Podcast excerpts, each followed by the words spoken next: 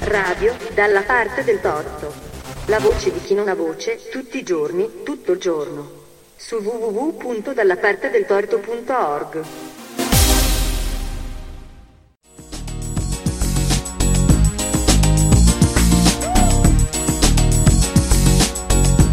Memoria e memorie.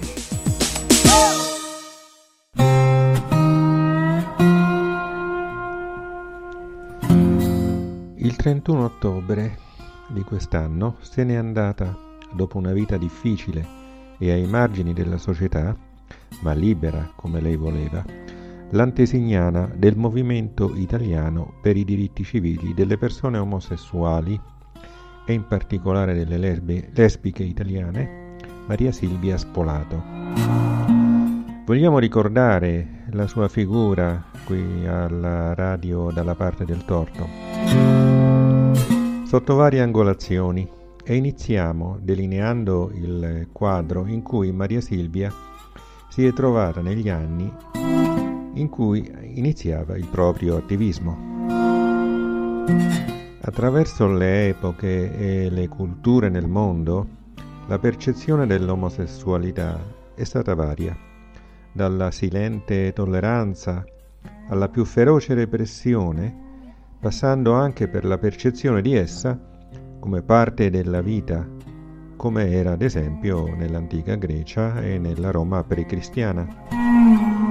Saltando per brevità al XIX e XX secolo europeo e americano, Fino all'inizio del XX secolo, l'omosessualità è perseguita legalmente come reato contro la morale, fino ad arrivare all'orrore della persecuzione nei lager nazisti, in cui si stima, in mancanza di dati certi, eh, siano stati sterminati circa 15.000 omosessuali, tra uomini e donne, e 60.000 incarcerati erano i cosiddetti triangoli rosa dei lager.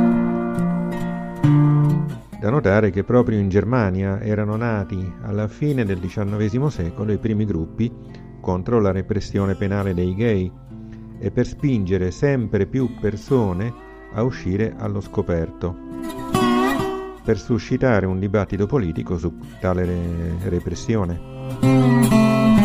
Non va meglio, salvo un primo periodo di circa vent'anni di tolleranza nella parte di mondo controllata dalla Russia sovietica.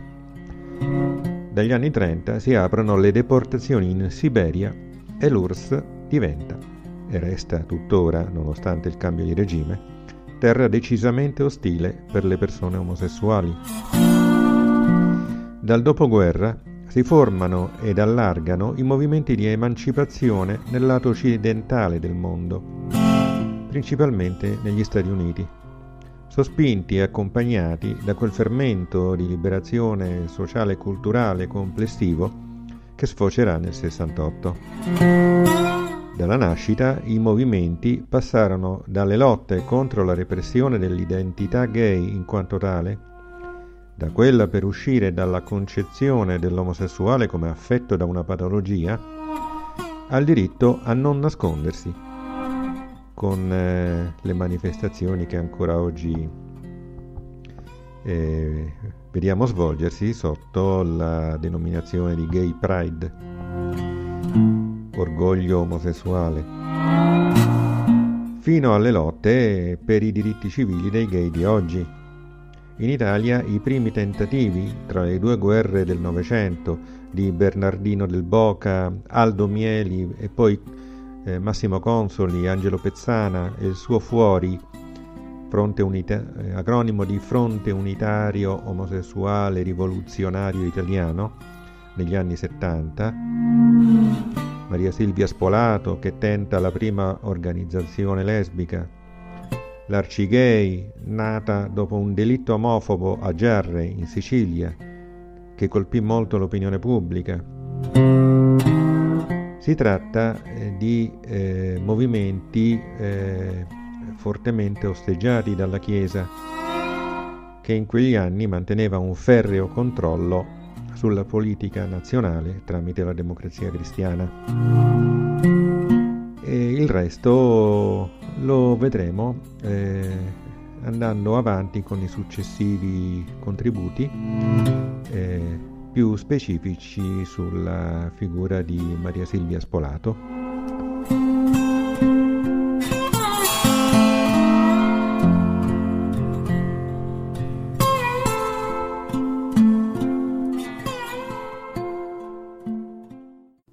Maria Silvia Spolato, come eravamo e come potremmo tornare ad essere. L'8 marzo 1972 è la data che fa da spartiacque nella vita di Maria Silvia Spolato. Quel giorno 200 donne scesero in piazza a Roma, a Campo dei Fiori, e Maria Silvia Spolato sfilò infilata nel suo cartello sandwich con la scritta Liberazione omosessuale era il primo atto di visibilità omosessuale in una piazza italiana e Maria Silvia era la prima donna italiana a dichiararsi pubblicamente lesbica.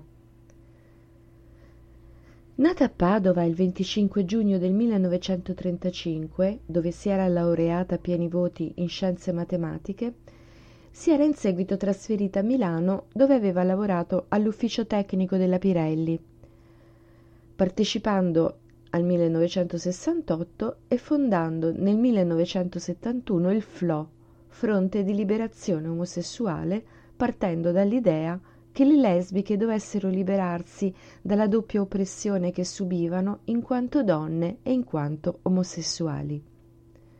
Si avanza anche l'ipotesi che dietro quella sigla in realtà ci fosse solo lei e che la usasse per firmare volantini distribuiti nell'attesa di aggregare altre donne.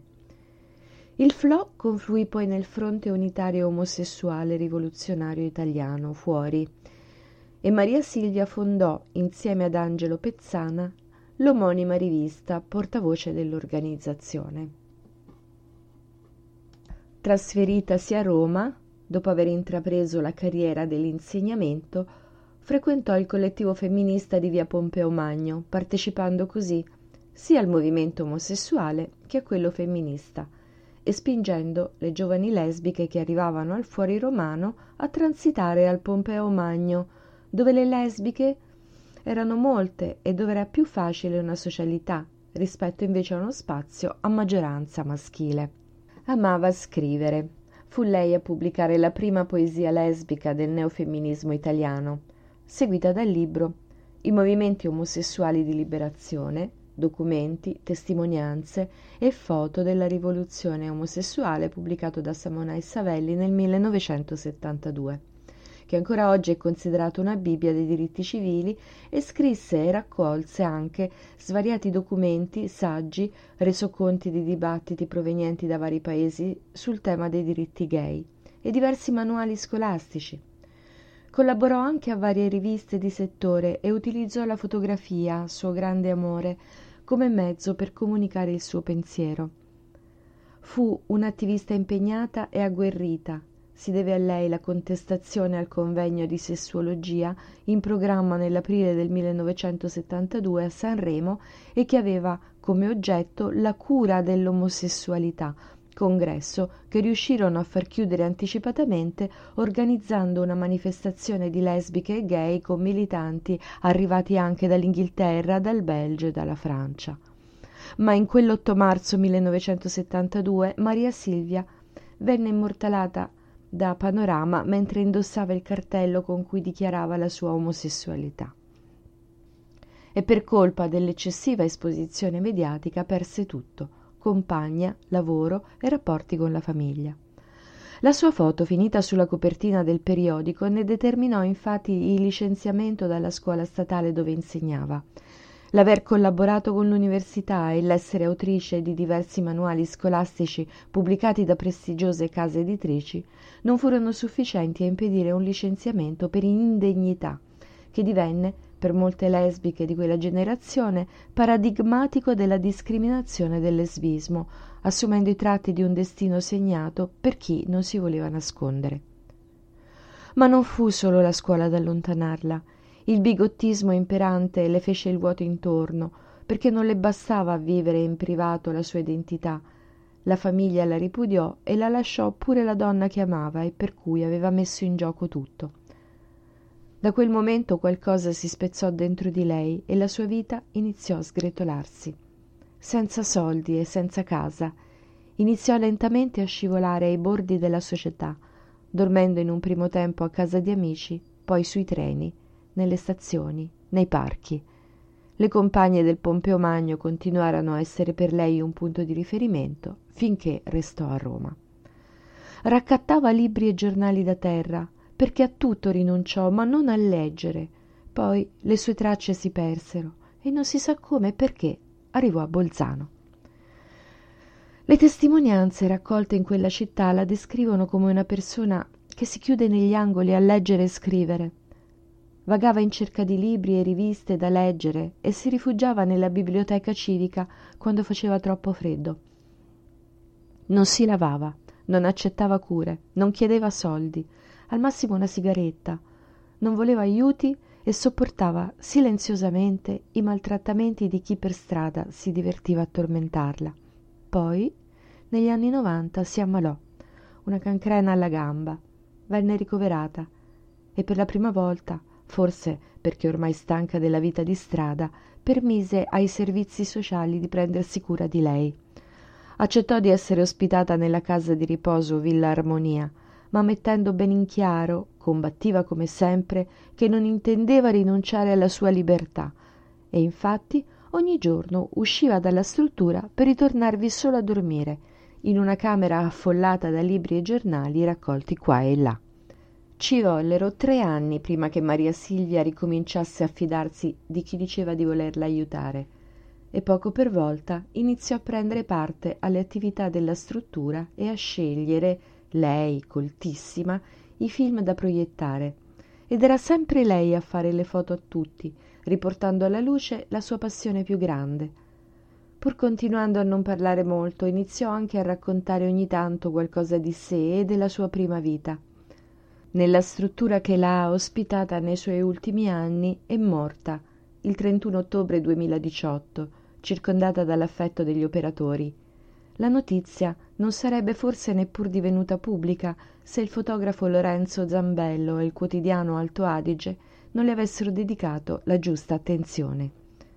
E così la sua morte le ha in qualche modo restituito un riconoscimento pubblico, come pioniera del movimento per i diritti delle persone omosessuali. Dall'anonimato in cui aveva vissuto la seconda parte della sua vita è tornata a far parlare di sé. Numerosi articoli di giornale hanno ricordato la sua storia, il suo gesto coraggioso che ha pagato così duramente.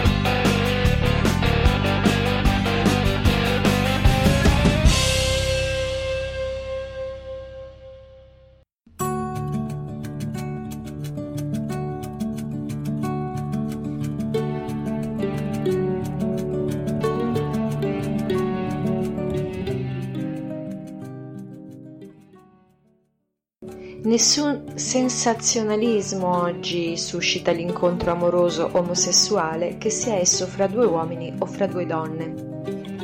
Le serie televisive ne sono piene come di elemento indispensabile alla credibilità di una narrazione, che questa sia inserita in un contesto storico contemporaneo o futuribile, che si tratti di un thriller, di una commedia o di una storia romantica.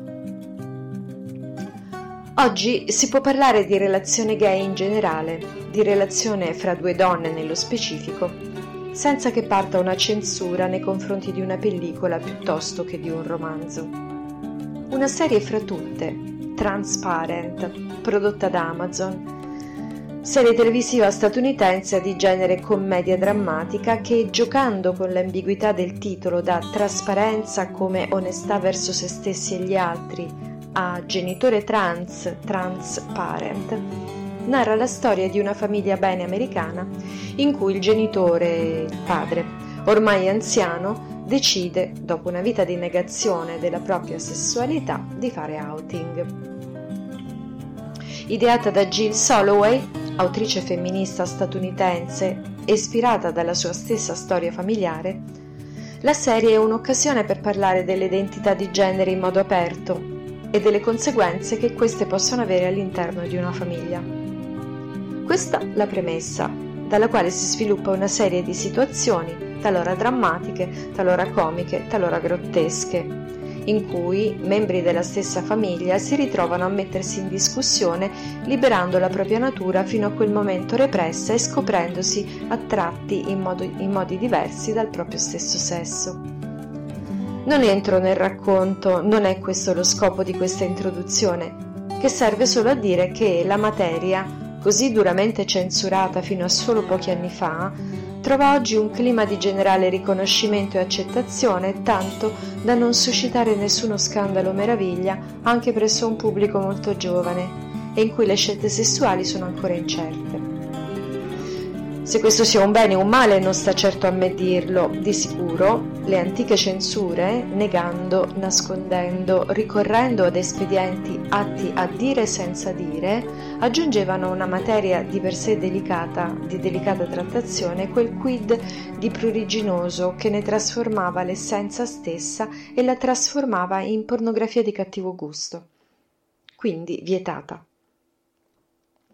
Al contrario, Transparent assomiglia a un raffronto generazionale, dove un vecchio padre, costretto a una vita segreta, riesce ad affermarsi in una società finalmente moderna, nello stesso modo in cui i figli, all'opposto, faticano a trovare un proprio percorso. In tutto questo marasma resta comunque la famiglia, che seppur sgangherata e malconcia è il luogo in cui i drammi e le incertezze vengono condivisi e qualche volta superati. You gave me the letter. I guess it was July. You said we'll be better. But I don't know why. I should be so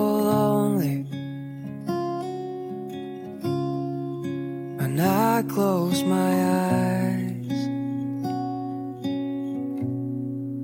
imagined you're mine.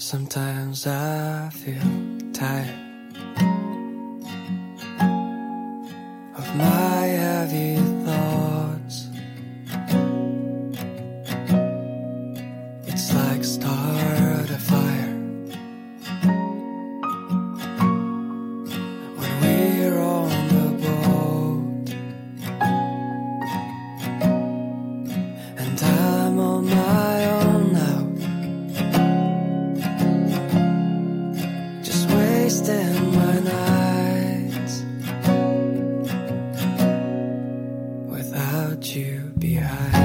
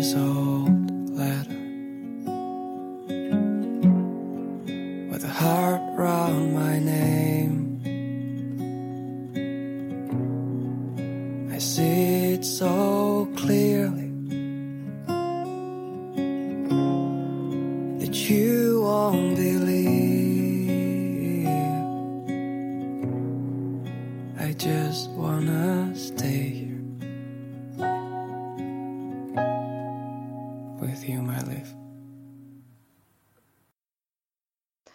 Altro esempio che mi viene in mente, il blu è un colore caldo, fumetto scritto nel 2010 da Julie Marot, ripreso dal regista Abdel-Latif Keshish con il titolo La vita di Adele, vincitore a Cannes nel 2013.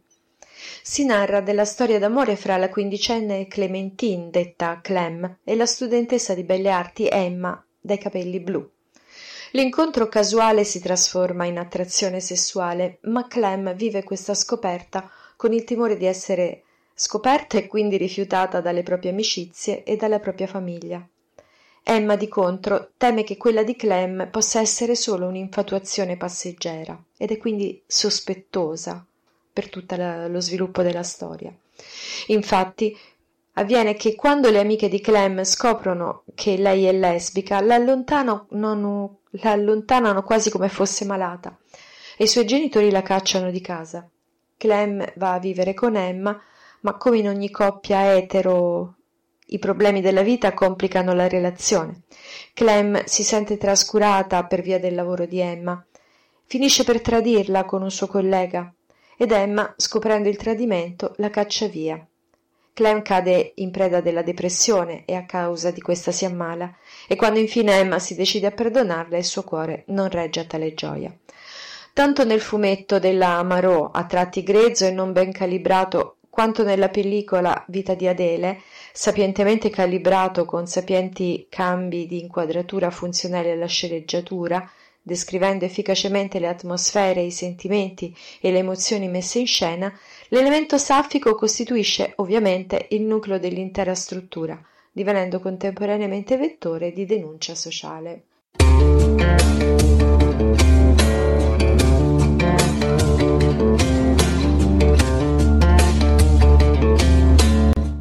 La immagino intenta a leggere sotto la luce di quella lampadina fioca.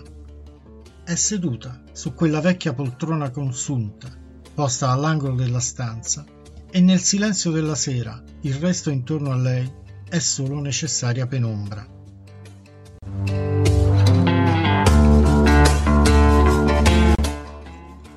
Inforcati gli occhiali, si infila tra le pagine dei libri per ritrovare, come ogni volta, il loro abbraccio di carta, di parole e di storie. Quell'abbraccio che dall'8 di marzo del 1972, giornata nazionale dei diritti della donna, le fu negato per sempre e che lei aveva imparato a ritrovare dentro ogni libro di cui veniva in possesso, perché recuperato vicino qualche cassonetto o raccolto in strada, perché qualcuno lo aveva perso o forse addirittura gettato via. Oppure ritrovato abbandonato su un sedile della stazione dei treni, perché dimenticato da qualche viaggiatore frettoloso o distratto.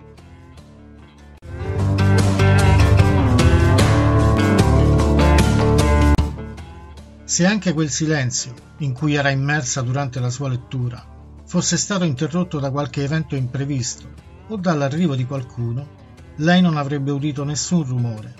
Tutto il resto, in quella stanza, a mano a mano che lei leggeva, perdeva la sua consistenza, diventava in quella particolare circostanza, fatta di poltrona, luce fioca e intimità con il libro, un luogo tutto sommato ininfluente, neutro, quasi irreale.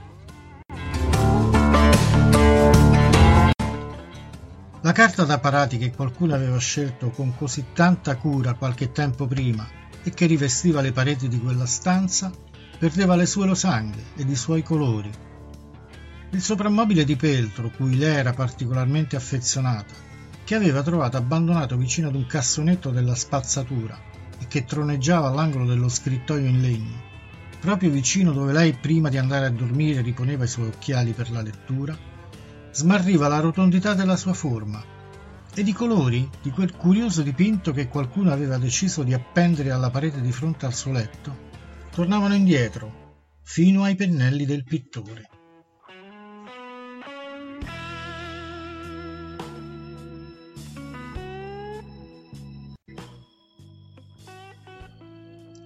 Come ogni sera, lei si apprestava a sprofondare nella solita poltrona dallo schienale consunto e i braccioli sdruciti, per dare modo a lei stessa di estinguere gli ultimi fremiti della giornata appena trascorsa dentro i capitoli di un nuovo libro.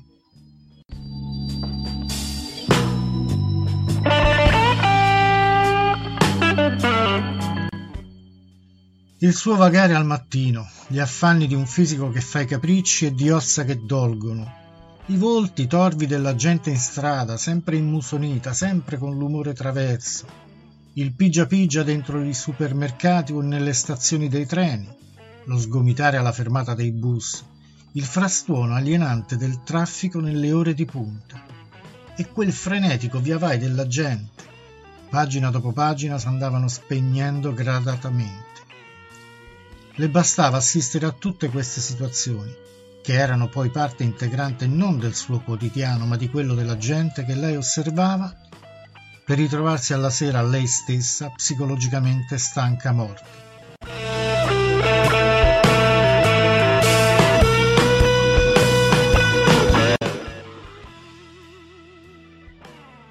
Con gli occhi fissi alle pagine lei, sera dopo sera, libro dopo libro, diventava uomo di fatica, bambina che salta alla corda, signora da bene in un bar di Parigi, o giovane sposa in dolce attesa. Pativa dolore e sofferenza, sorvolava oceani alla guida di un piccolo aereo a motore, vestiva abiti sahariani sotto un sole a picco o marciava con indosso la divisa di un soldato armato di tutto punto.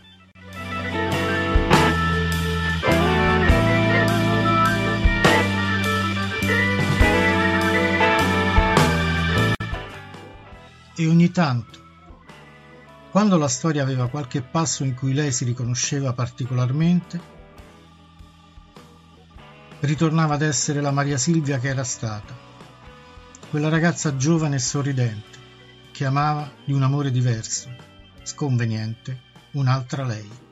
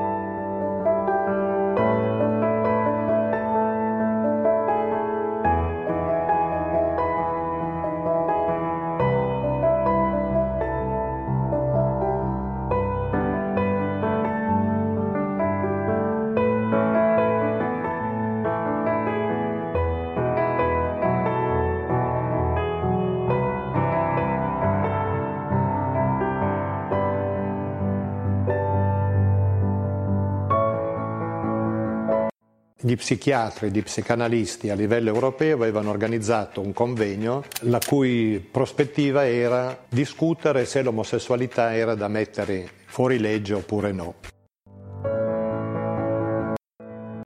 Cercavamo un'occasione per farsi, farci conoscere.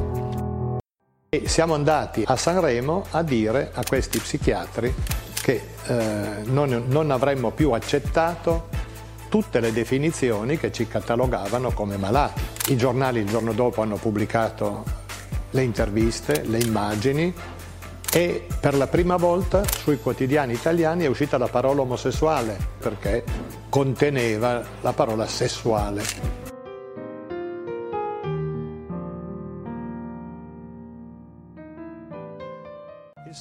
Una, la nostra era una società sessuofobica oltre che omofobica. È cambiato tutto, è cambiato tutto perché mentre noi prima eravamo eh, per il mondo cattolico dei peccatori, eh, per i ben pensanti degli sporcaccioni e per la sinistra eravamo una sovrastruttura borghese.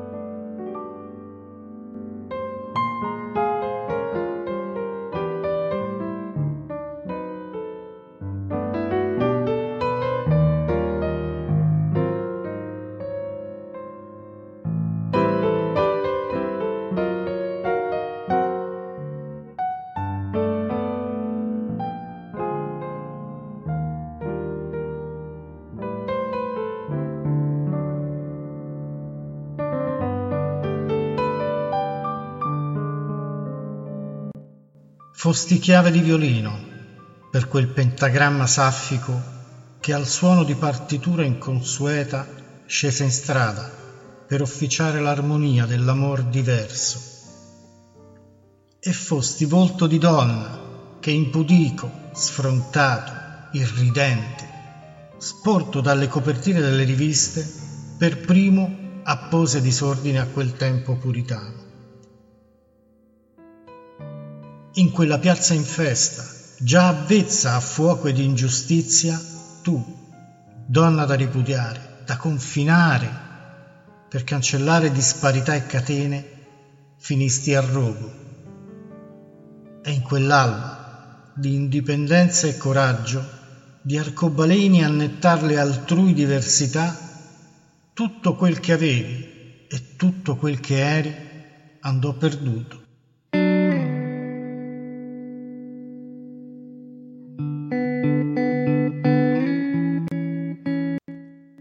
Scegliesti la libertà, la strada, e tra borsoni che chiamavi casa e guanti infeltriti senza dita e senza amore, la tua mano tesa divenne grido muto di solitudine.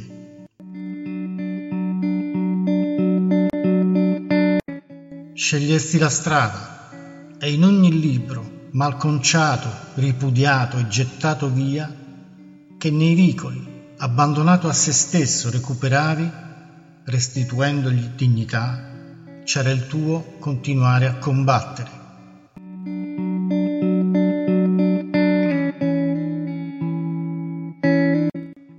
In ogni libro maltrattato, che straniata dal mondo e dalle sue beghe, immersa nel silenzio del tuo mondo, leggevi con avidità, c'era la voglia di conoscenza, di libertà, che mai dismettesti. Villa Armonia ti accolse con affetto fino al tuo ultimo giorno. Era d'ottobre e le tue mani, ormai ossute e stanche, persero la presa. Il libro cadde sgraziatamente sul pavimento